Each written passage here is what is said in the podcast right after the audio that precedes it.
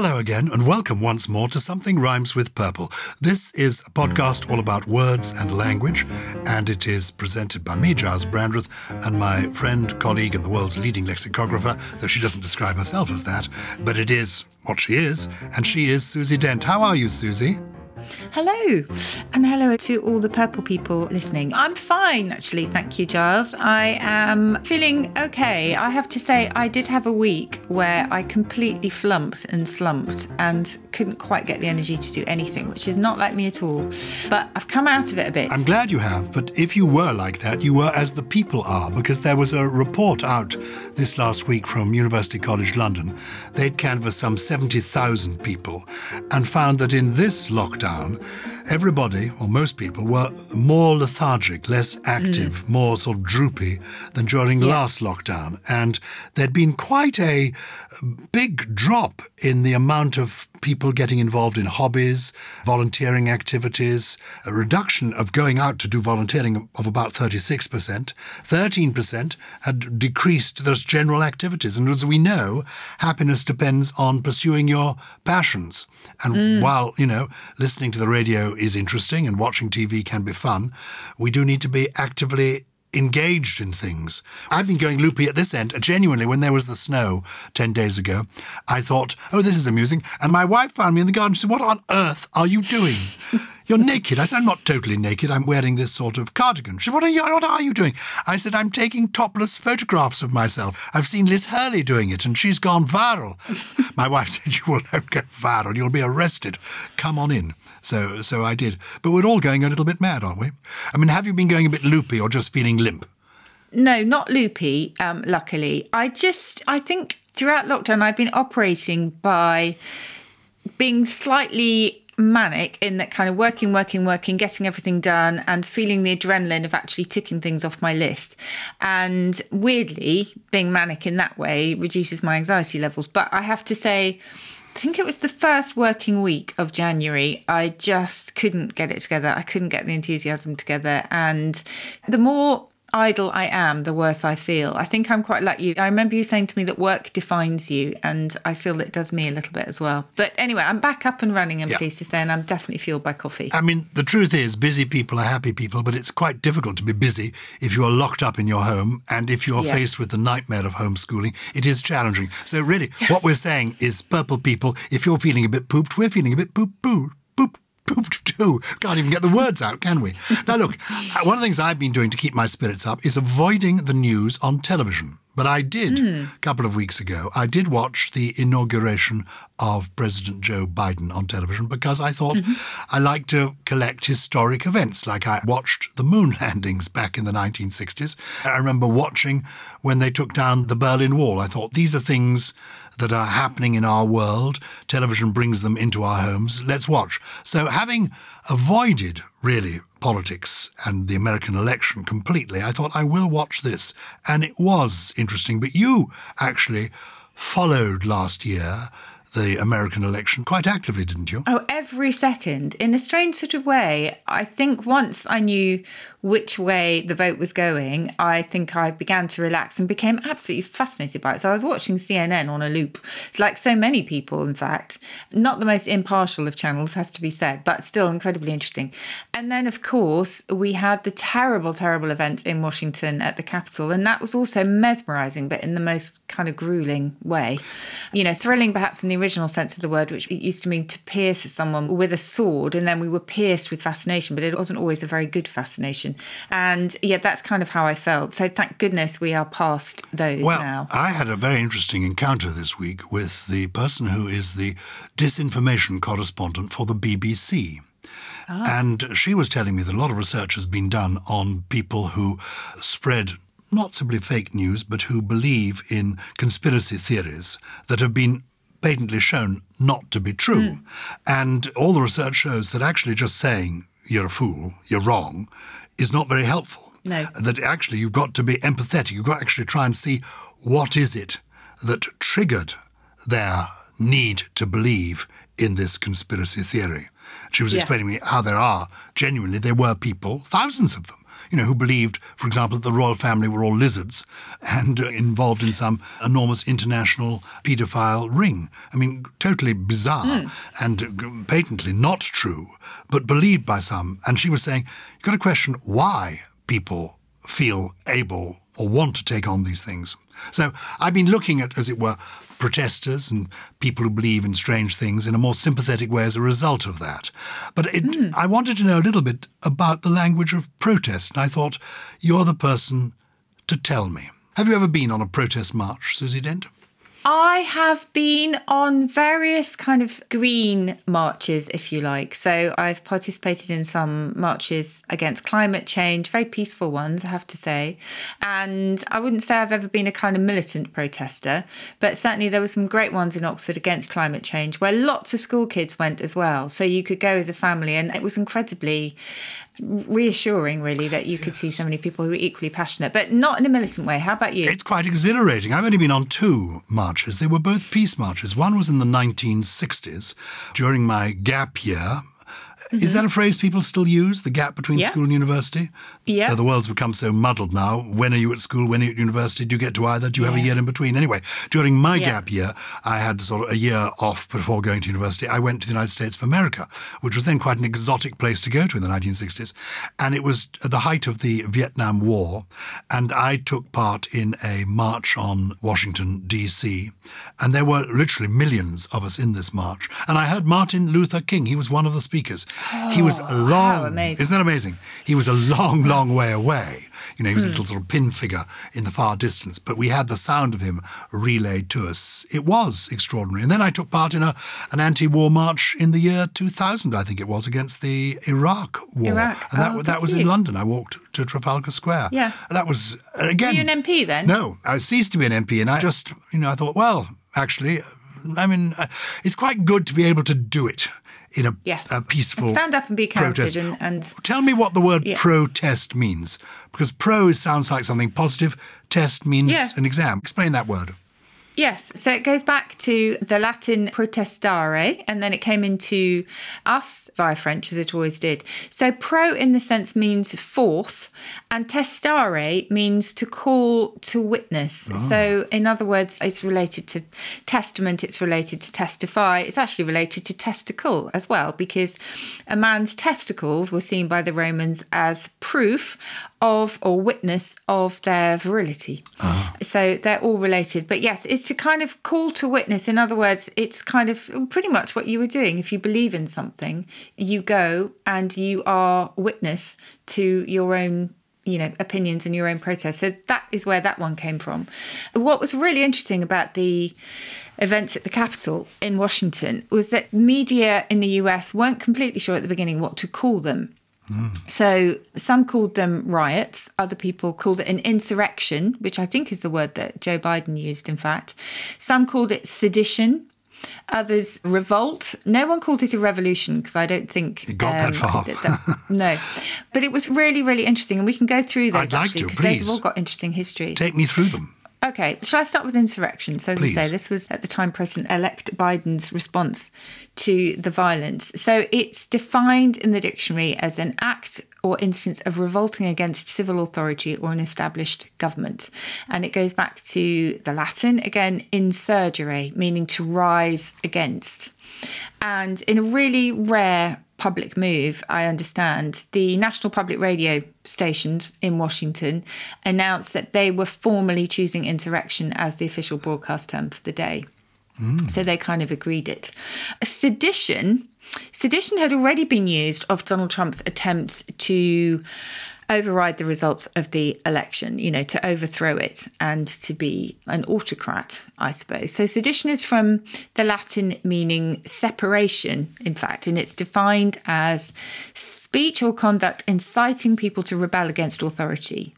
Now, sedition is slightly different from treason because that's a direct attempt to overthrow that authority, whereas sedition is kind of inciting it, which is why it was applied to Trump because it was said that he was, you know, inciting the mob, if you like. That was another term that was used to move on the Capitol, but he wasn't directly involved in it himself. Sorry, sedition. What is the mm. origin of that word? It goes back to the Latin meaning separation. So it's an attempt to separate. Ah the people from the authority, if you like, or from the government.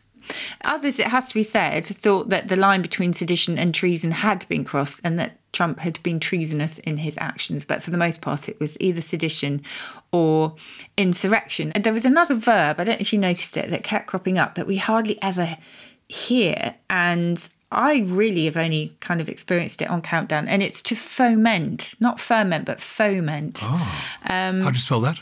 F O M E N T. Oh, yeah. To foment is to kind of stir up.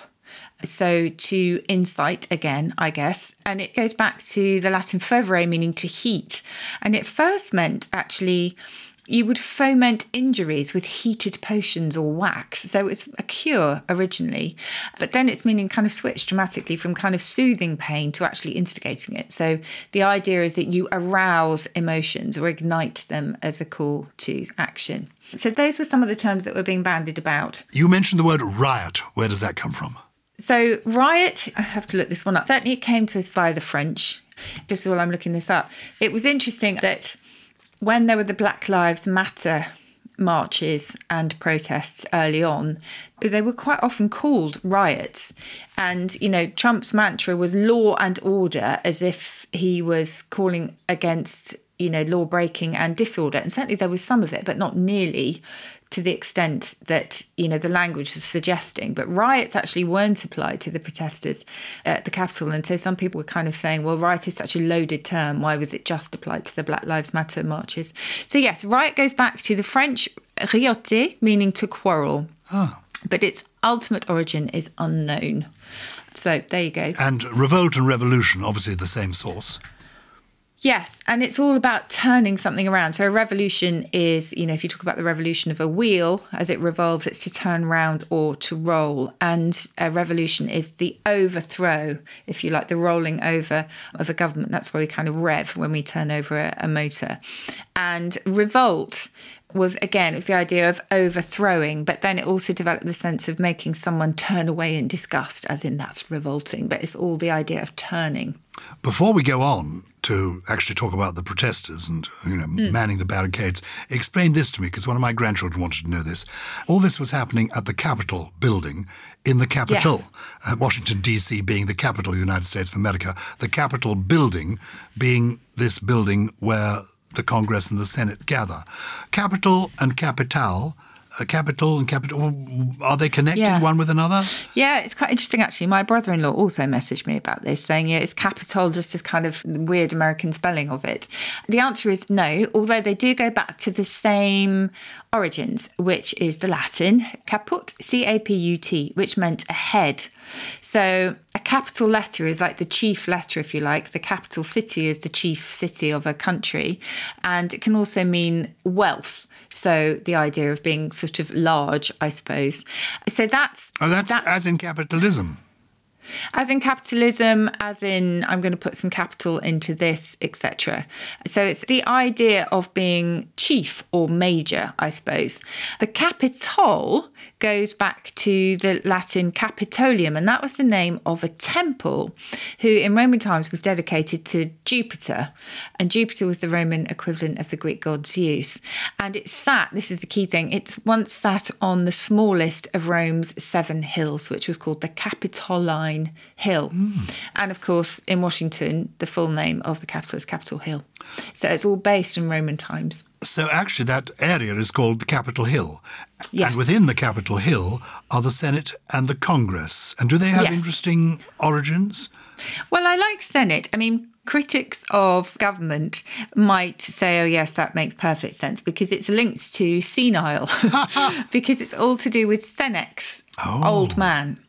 And in Roman times, again, the senators were old, generally old men, but they were thought to then bring not just age, but wisdom, yes. the wisdom of age, which is actually a really lovely way of looking at it. Because I think age discrimination is just so powerful. Whereas in other countries, I'm going off at a tangent here, but we look at age as kind of, yeah, as I say, a bringer of wisdom. But we don't have that, do well, we? We just we, worship youth. We do at the moment. We have worshipping old people in the sense that we, I speak as one, are the people getting the vaccine first. So, well, you know, that is true. for once, the old people are being treated in a special way. You know, have you had yours? Uh, I hope by the time we air this, I will have had mine. So when we next speak, I shall be able to give you a full report. Obviously, I shall be happy to have whatever vaccine I'm offered, but I'm Yeah. keeping my fingers crossed it'll be the Oxford one. I feel, I feel we ought to Oh. Have show you solidarity. seen, there is there is I mean totally going off tangent here, but there is a wonderful video, and I'm so sorry I don't know the name of the um of the comedian or the performer. Oh, the young man. Yes, It's hilarious, absolutely isn't it? brilliant. It's so clever. So for the purple people who haven't seen it, it's um, a, a man who basically is operating. In the stereotype that a lot of people hold of Oxford students, Yeah, he's absolutely wonderful. saying I was so sympathetic to him. I thought he was real for a moment. Okay, he's going, okay, yeah, yeah. I'm, well, I'm hoping for the Oxford one, you know, because that's that's the one. You know how it is, isn't that? Isn't My that whole family, yes, my, my whole family's been there. He says, "Uh, "Hi, uh, what vaccine did you get?" oh, right, no, I had the Oxford one. Yes, yes, my whole family did it. So I thought, well, why not? And you know, I think it just gives a long-lasting immunity. Anyway, it's just very, very funny. it's, Um, it's delightful, completely but the Oxford, delightful. yeah, I wouldn't care which one I get. To I wouldn't honest. either. I should be very, very grateful to get whatever I'm given. But going back to the Americans, Congress, Yes. Senate, you gave us Senex, the older people, and of course the new president being the oldest president in the history of the presidency. I'm looking forward to him having two terms and being a president knocking 90. Be fantastic. That'd be amazing. Uh, Congress, that goes to the other end, of course, because Congress is what you do at the beginning of the journey through life.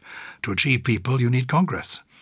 Well, that's true in the sexual congress sense. Yeah. Absolutely, because it's all to do with a meeting, either a meeting of bodies or a meeting Ah. of minds or a meeting of delegates, especially those from a political party, which is how it came to mean the kind of national legislative body. It was founded in 1787, the US Congress.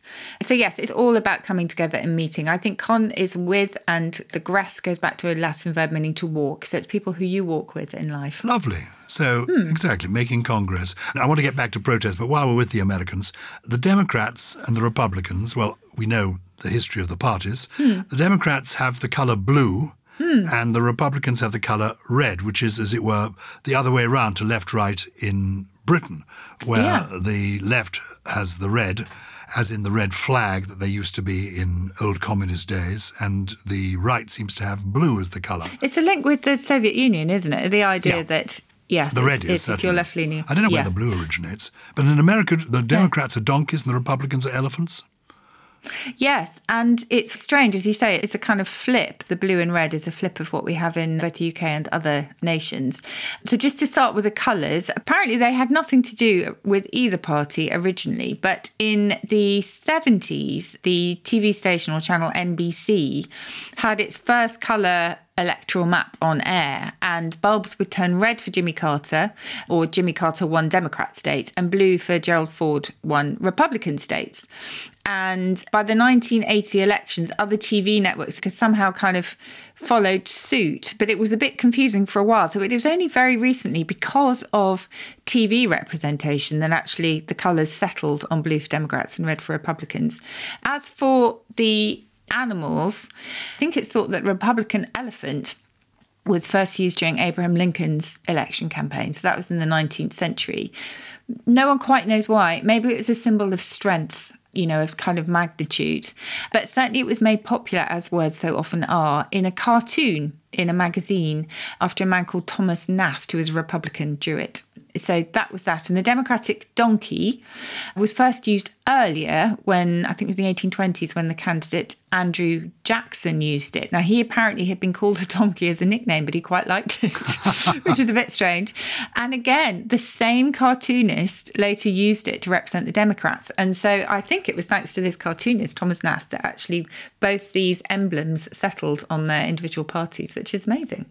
Very good. Well, people like to be associated with donkeys. I do remember the last time Donkey came up on our podcast a year or more ago.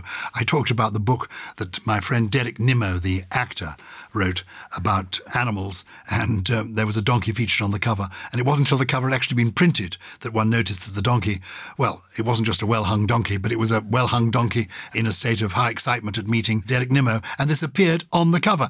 And I think at the time you said, I don't believe this, but happily people tweeted and Instagrammed photographs of this cover with this exuberant donkey. And this may explain why the politician was happy to be likened to a donkey.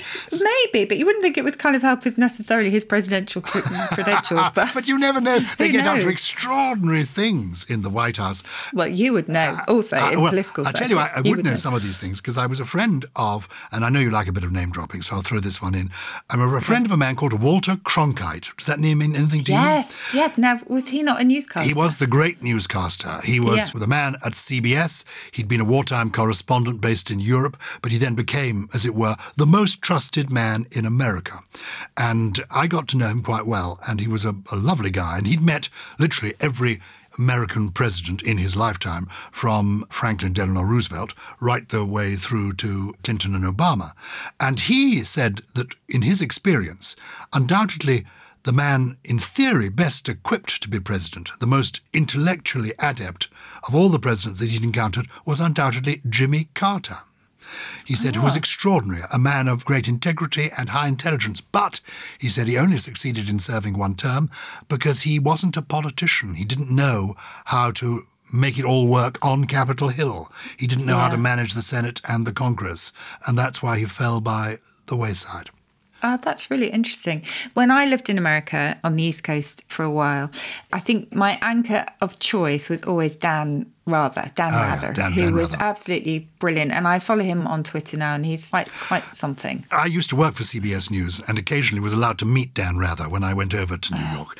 And it was like getting an audience with the Queen, except the Queen is much more natural and informal than Dan Rather, because he- oh. it was like meeting a demigod. It was like going to Oz to meet the wizard. I mean, it was extraordinary. There was an invisible moat around him at all time. His suit was impeccable. His hair was absolutely in position. You may speak to Mr. Rather now. You may only have eight seconds. Mr. Rather, may I present uh, this guy, Gyles from England? Yeah, yeah, eight seconds, eight seconds. Uh, it was extraordinary. I hope this wasn't at his instigation because No. he comes across as being actually quite humble. He, he, he does. And of course, he is now a much older person. They treated him like a god.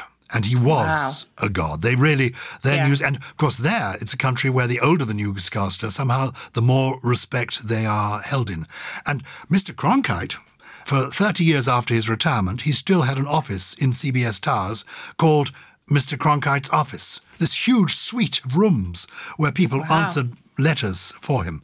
Quite extraordinary. The only time I ever feel like a US president is when I'm filming. You, you will have had this as well. And the wonderful, wonderful team, the runners, for example, will on their little headsets will say, Susie's coming down now. She's on her way to the people on the floor, you know, on, in the studio. And that's the only time that I feel like I'm almost, I've almost got a bodyguard, although most of the time it's just me. Well, I'm glad you don't need a bodyguard.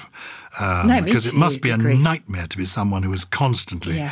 got a bodyguard near you to live normally. I remember Jerry Springer coming on Countdown and he had two bodyguards with him. So, uh, yeah, I agree with you. Absolutely not something I want. Should we, should we take a break? Let's take a quick break. During that break, if you want, you can try and go on to Twitter or Instagram and find Josh Berry. I think that's the guy you were talking about, Susie. Uh, the Ah, the young amazing. comedian. He's he's hilarious and he's an impressionist as well. Very, very amusing. Look him up, but don't go very far because we shall be back in a moment. We're still protesting. I want to know about manning the barricades and bringing down the guillotine. Do you ever wonder how celebrities order food? Like, is Sarah Paulson a Diet Coke or a regular Coke girlie? Some peasant coke? No. Or how does Sofia Vergara order a pizza? No, nothing. No tomatoes. I cannot eat tomatoes. Tomatoes? Yes. Are you cool with mushrooms? Not really. If these are the details you need, and I know you do, I have the podcast for you. I'm Jesse Tyler Ferguson, and on my podcast, Dinners on Me, I take some notable friends of mine out to dinners in Los Angeles and New York City. Listen wherever you get your podcasts. That thing was delicious. This is Something Rhymes with Purple, and today we're talking about the language of protest. And I want to know about manning the barricades. I'm thinking now of probably the most famous revolution still in the story of the world and its revolutions, the French Revolution at the hmm. end of the 18th century. Manning the barricades. That was the era hmm. of that. What are barricades? Well, actually, do you know what?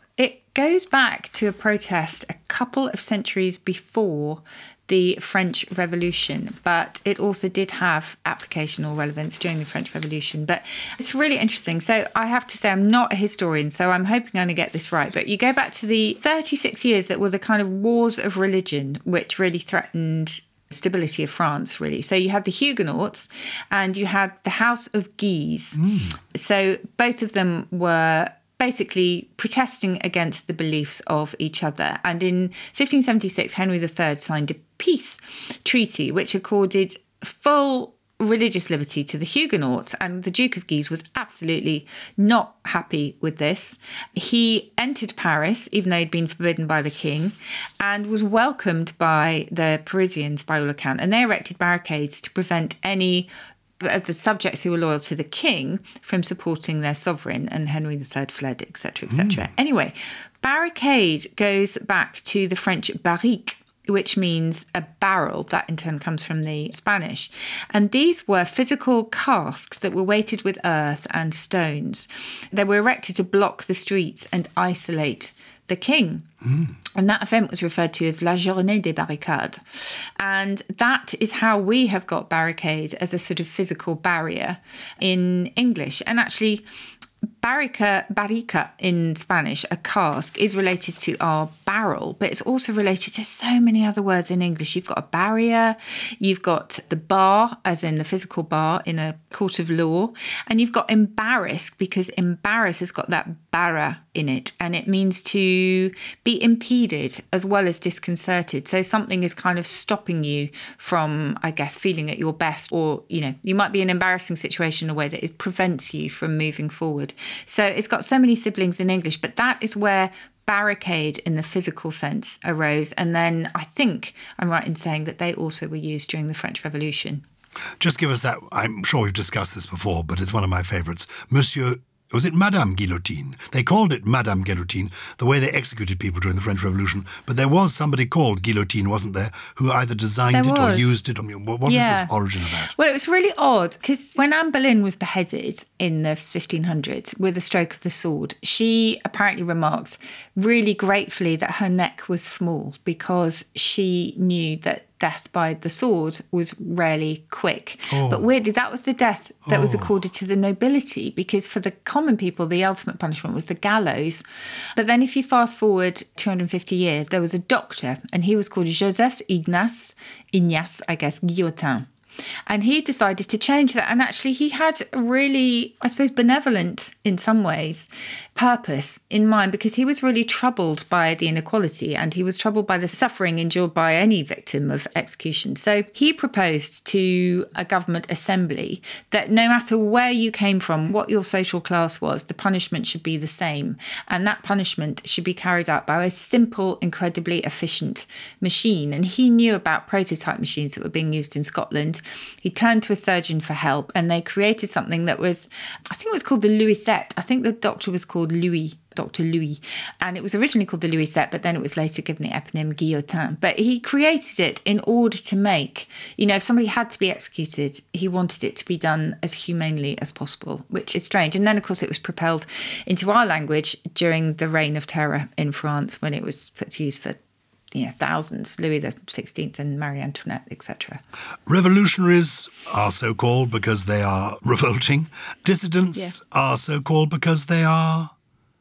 What are they doing? Dissidents. So, dissident, again, it actually, strangely, it sounds like it might be related to sedition, but it's not. It's all about sitting, and the Latin sedere, to sit, just comes up in so many different words in English, from kind of sedan to sedentary and things that you might guess at. But dissident originally just meant sitting apart. So it was somebody who you didn't want to sit next to because they were rebelling against you or your authority, etc. So it's sitting apart, that's a dissident.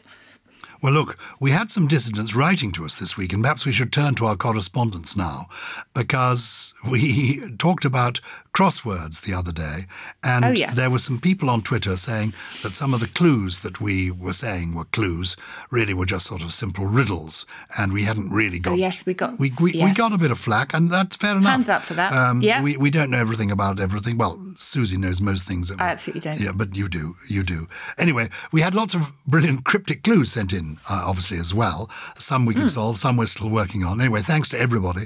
A couple that tickled me. Stuart Norman wrote, Hello to you both. I've thoroughly enjoyed all the podcasts. Most recent episode about crosswords made me send in my favourite clue. And I'm not sure whether this would meet the criteria of the proper crossword aficionados. Anyway, two people are working together on a crossword, and one says to the other, Empty postman's sack. The second says, How many letters? The first replies, None. It's empty. oh, Very good. Quite clever. Anyway, well done, Captain Stuart Norman. And um, have you got the one from David Cahill? I don't. Read it out to Oh, me. fine. David Carl, I think it's how you pronounce it, C A H I L L, who lives in Santander. How extraordinary to live in a bank. Oh, no, it's a place in north of Spain. He took the opportunity to appeal to our vanity. Here are three simple crossword clues for you. Are these Susie and Gyles's coloured followers? Are these Susie and Gyles's coloured followers? Oh, I think I've got them. I've got that one. Have you got that one? Uh, purple people. Purple people. It's not very cryptic, uh, but it's quite No. fun. See Yes. dust in unusual podcaster. See dust in unusual podcaster. And that's five and four. See dust. Well, I Mm. think I know what the answer is. Oh, yes, I do see it. See dust in is an anagram of Oh, Susie. Dent. I'm so used to E.T.'s undies. I never see any anagrams of my name. Oh, is that an anagram? E.T.'s undies? yes, E.T.'s undies. When we were talking about uh, presidents, uh, I remember meeting Vice President Spiro Agnew, who was was he Gerald Ford's vice president? Anyway, he was a vice president, and, and I and I met him. And unfortunately, when I met him, I'd just done an anagram of his name, which was "grow a penis." And I could not, as I shook hands with him, I wanted to share with him. Did he know that his name was? I didn't. I want you to know. I, I didn't. Maybe not on the first meeting. Not in the first meeting. And there wasn't a second meeting because I think by then he'd been arrested and imprisoned. He was one of those American vice presidents that sort of fell from grace. And there's the third one. There's something in a biology lesson that is wonderfully eloquent. Something in a biology Okay, So lesson. it's got to be a biology lesson. oh. Oh, it's you. It's Gyles, G Y L E S, in the middle. You see, Excellent. biology lesson. So that's very clever. Thank you, David. He says thank you to us for entertaining and enlightening him. But in fact, we have to thank him for his contribution. I have an email here from Andrew Harvey, who's also wanting to comment on our crosswords episode, because we had mentioned Inspector Morse and his enjoyment of crosswords. And he says the theme tune for Morse was written by Australian composer Barrington Pheloung. And I lo- absolutely love that tune. It takes me right back to the beautiful red car. Uh, I read in Colin Dexter's books and then watching the programs. It's just the most beautiful theme tune. Apparently, Pheloung loved cryptic crosswords, and into the theme tune, he wove an audible pulse which can be heard throughout the piece. And the pulse, I never knew this, spells out the word Morse in Morse code.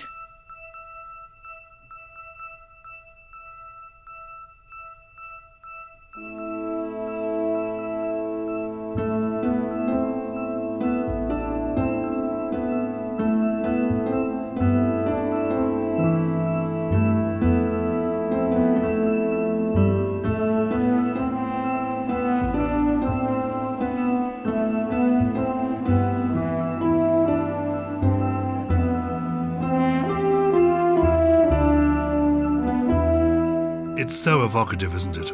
I must say, I've been re-watching some of the old episodes, and they certainly stand the test of time. They're brilliant. And they've obviously reached New Zealand as well because Andrew is in Auckland. oh, it's global. it's it's yeah. it's global. Um, and I have to say, I'm a friend of um, Sheila Hancock, as you know, who's yeah. the uh, widow of John Thaw, and uh, Yeah. uh, his estate still gets a little bit of income uh, from the Morse programs being shown all over the world. And she runs a, a charity and um, supports young people in the arts through through money that she raises from the old Morse episodes. How amazing. Isn't that and How marvelous? necessary now. Yeah, that's brilliant. So it's it's fantastic. That's brilliant. I just loved I loved and I love the spin-offs. I love the one you know where they had the sidekick having his own series, uh, Kevin Whately, Mm-hmm. and then there was a sort of junior mini Morse, a kind of young Morse called Endeavour. I love that series too.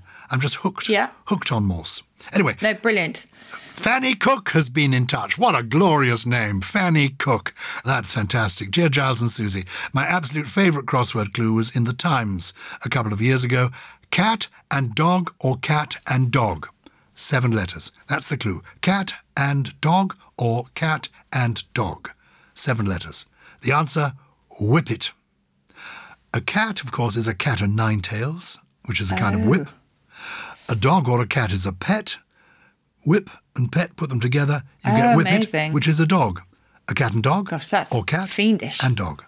It's brilliant. That is fiendish. Fanny also has a question, doesn't yes, she? Yes, she does, because she is a cook. And this is her question. Go for it.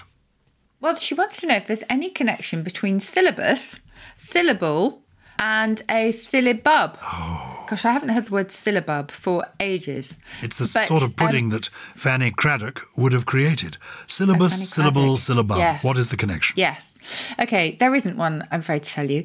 Uh, so, syllabus first appeared from Latin to mean a table of contents of a series of lectures, but apparently it began as a mistake because it was a misreading of a Greek word sitibos, meaning a parchment label or a table of contents.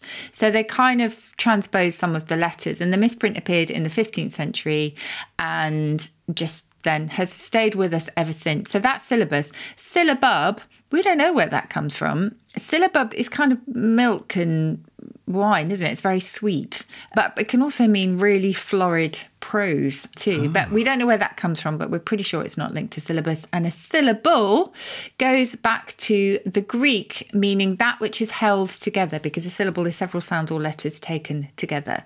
So they are all etymologically distinct, even though they sound so similar. And if you can tell us the exact origin of syllabub, please get in touch. It's purple at somethinelse.com, something spelt without a G, just to be a little bit difficult. Purple at somethinelse.com. One more quick letter from somebody whose name sounds as if it could be a crossword puzzle clue Edward H. Kafka Gelbrecht. Oh. He gives his address as soon to be clear of West Virginia. It's wonderful we have this global audience. Thank you for being there. He's asking about carrots with an O and carrots with an A. Dear Susie and Giles, serendipity. I just finished listening to your delightful Talk Ramada episode and I happened to be munching on a late night carrot. Well done, him. While Susie gave her trio, which included nyctalopia, N Y C T A L O P I A, the condition of poor vision in low light. Not if I can help it. And that got me wondering can Susie shed any light on the shared or divergent histories and meanings of carrot, C A R R O T, that says in the vegetable, carrot, C A R E T, you'll have to remind me what that is, and carrot, C A R A T, stroke carrot, K A R A T. Many thanks. Okay, whirlwind tool. I will start with the carrot, as in carrot of gold or diamond, etc. So it's a unit of weight used to measure the size of a gemstone or to weigh gold, etc.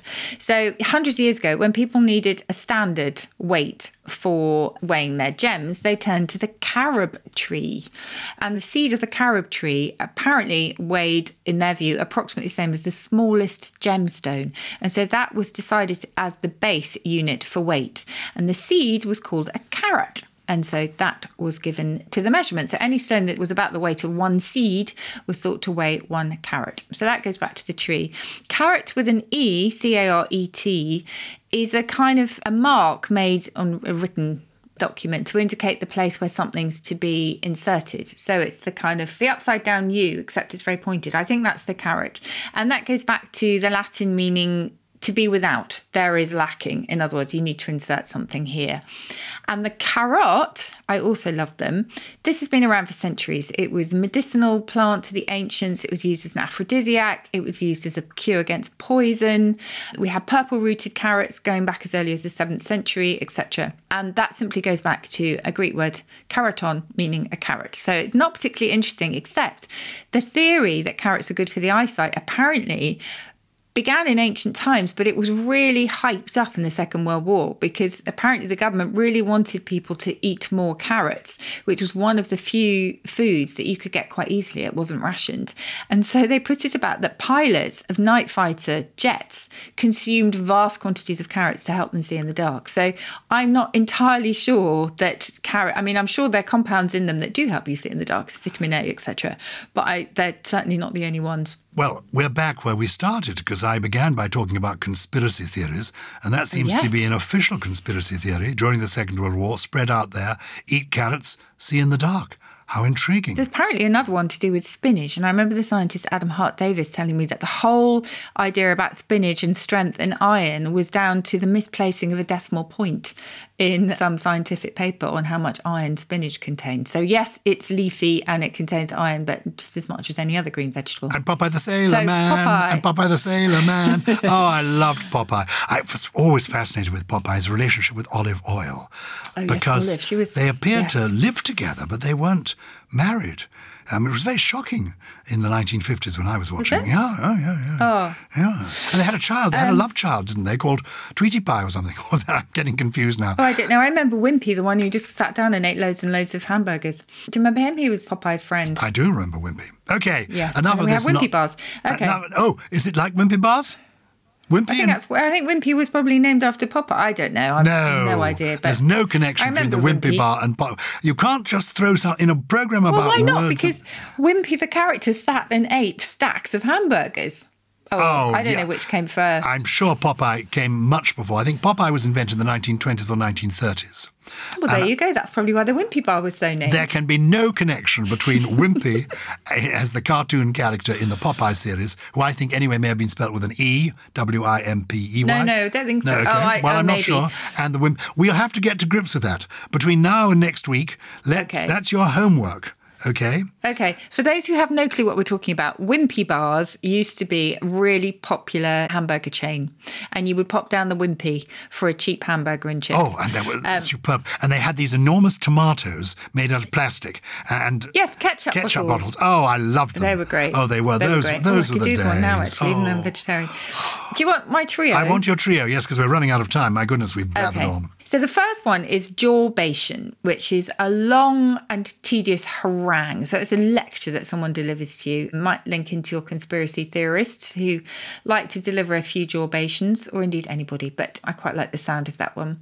The next one is something I do all the time because no matter how small my bag or rucksack is, I can never find anything in it. And to fossick is to rootle around for something.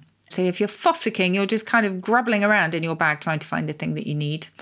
And finally, I mentioned that I was just feeling a little bit apathetic at the start of January, the start of the year.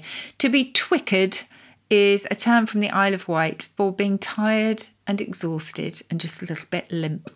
Twickered. Oh, well, but you're no longer twickered now after we've had our time together. No, I really enjoyed that. And I enjoyed today because my day began by seeing a rainbow. I looked out of the window ah. and there was a rainbow. My part of London, we had a rainbow today. And it took me to the poem I'm going to share with you by William Wordsworth.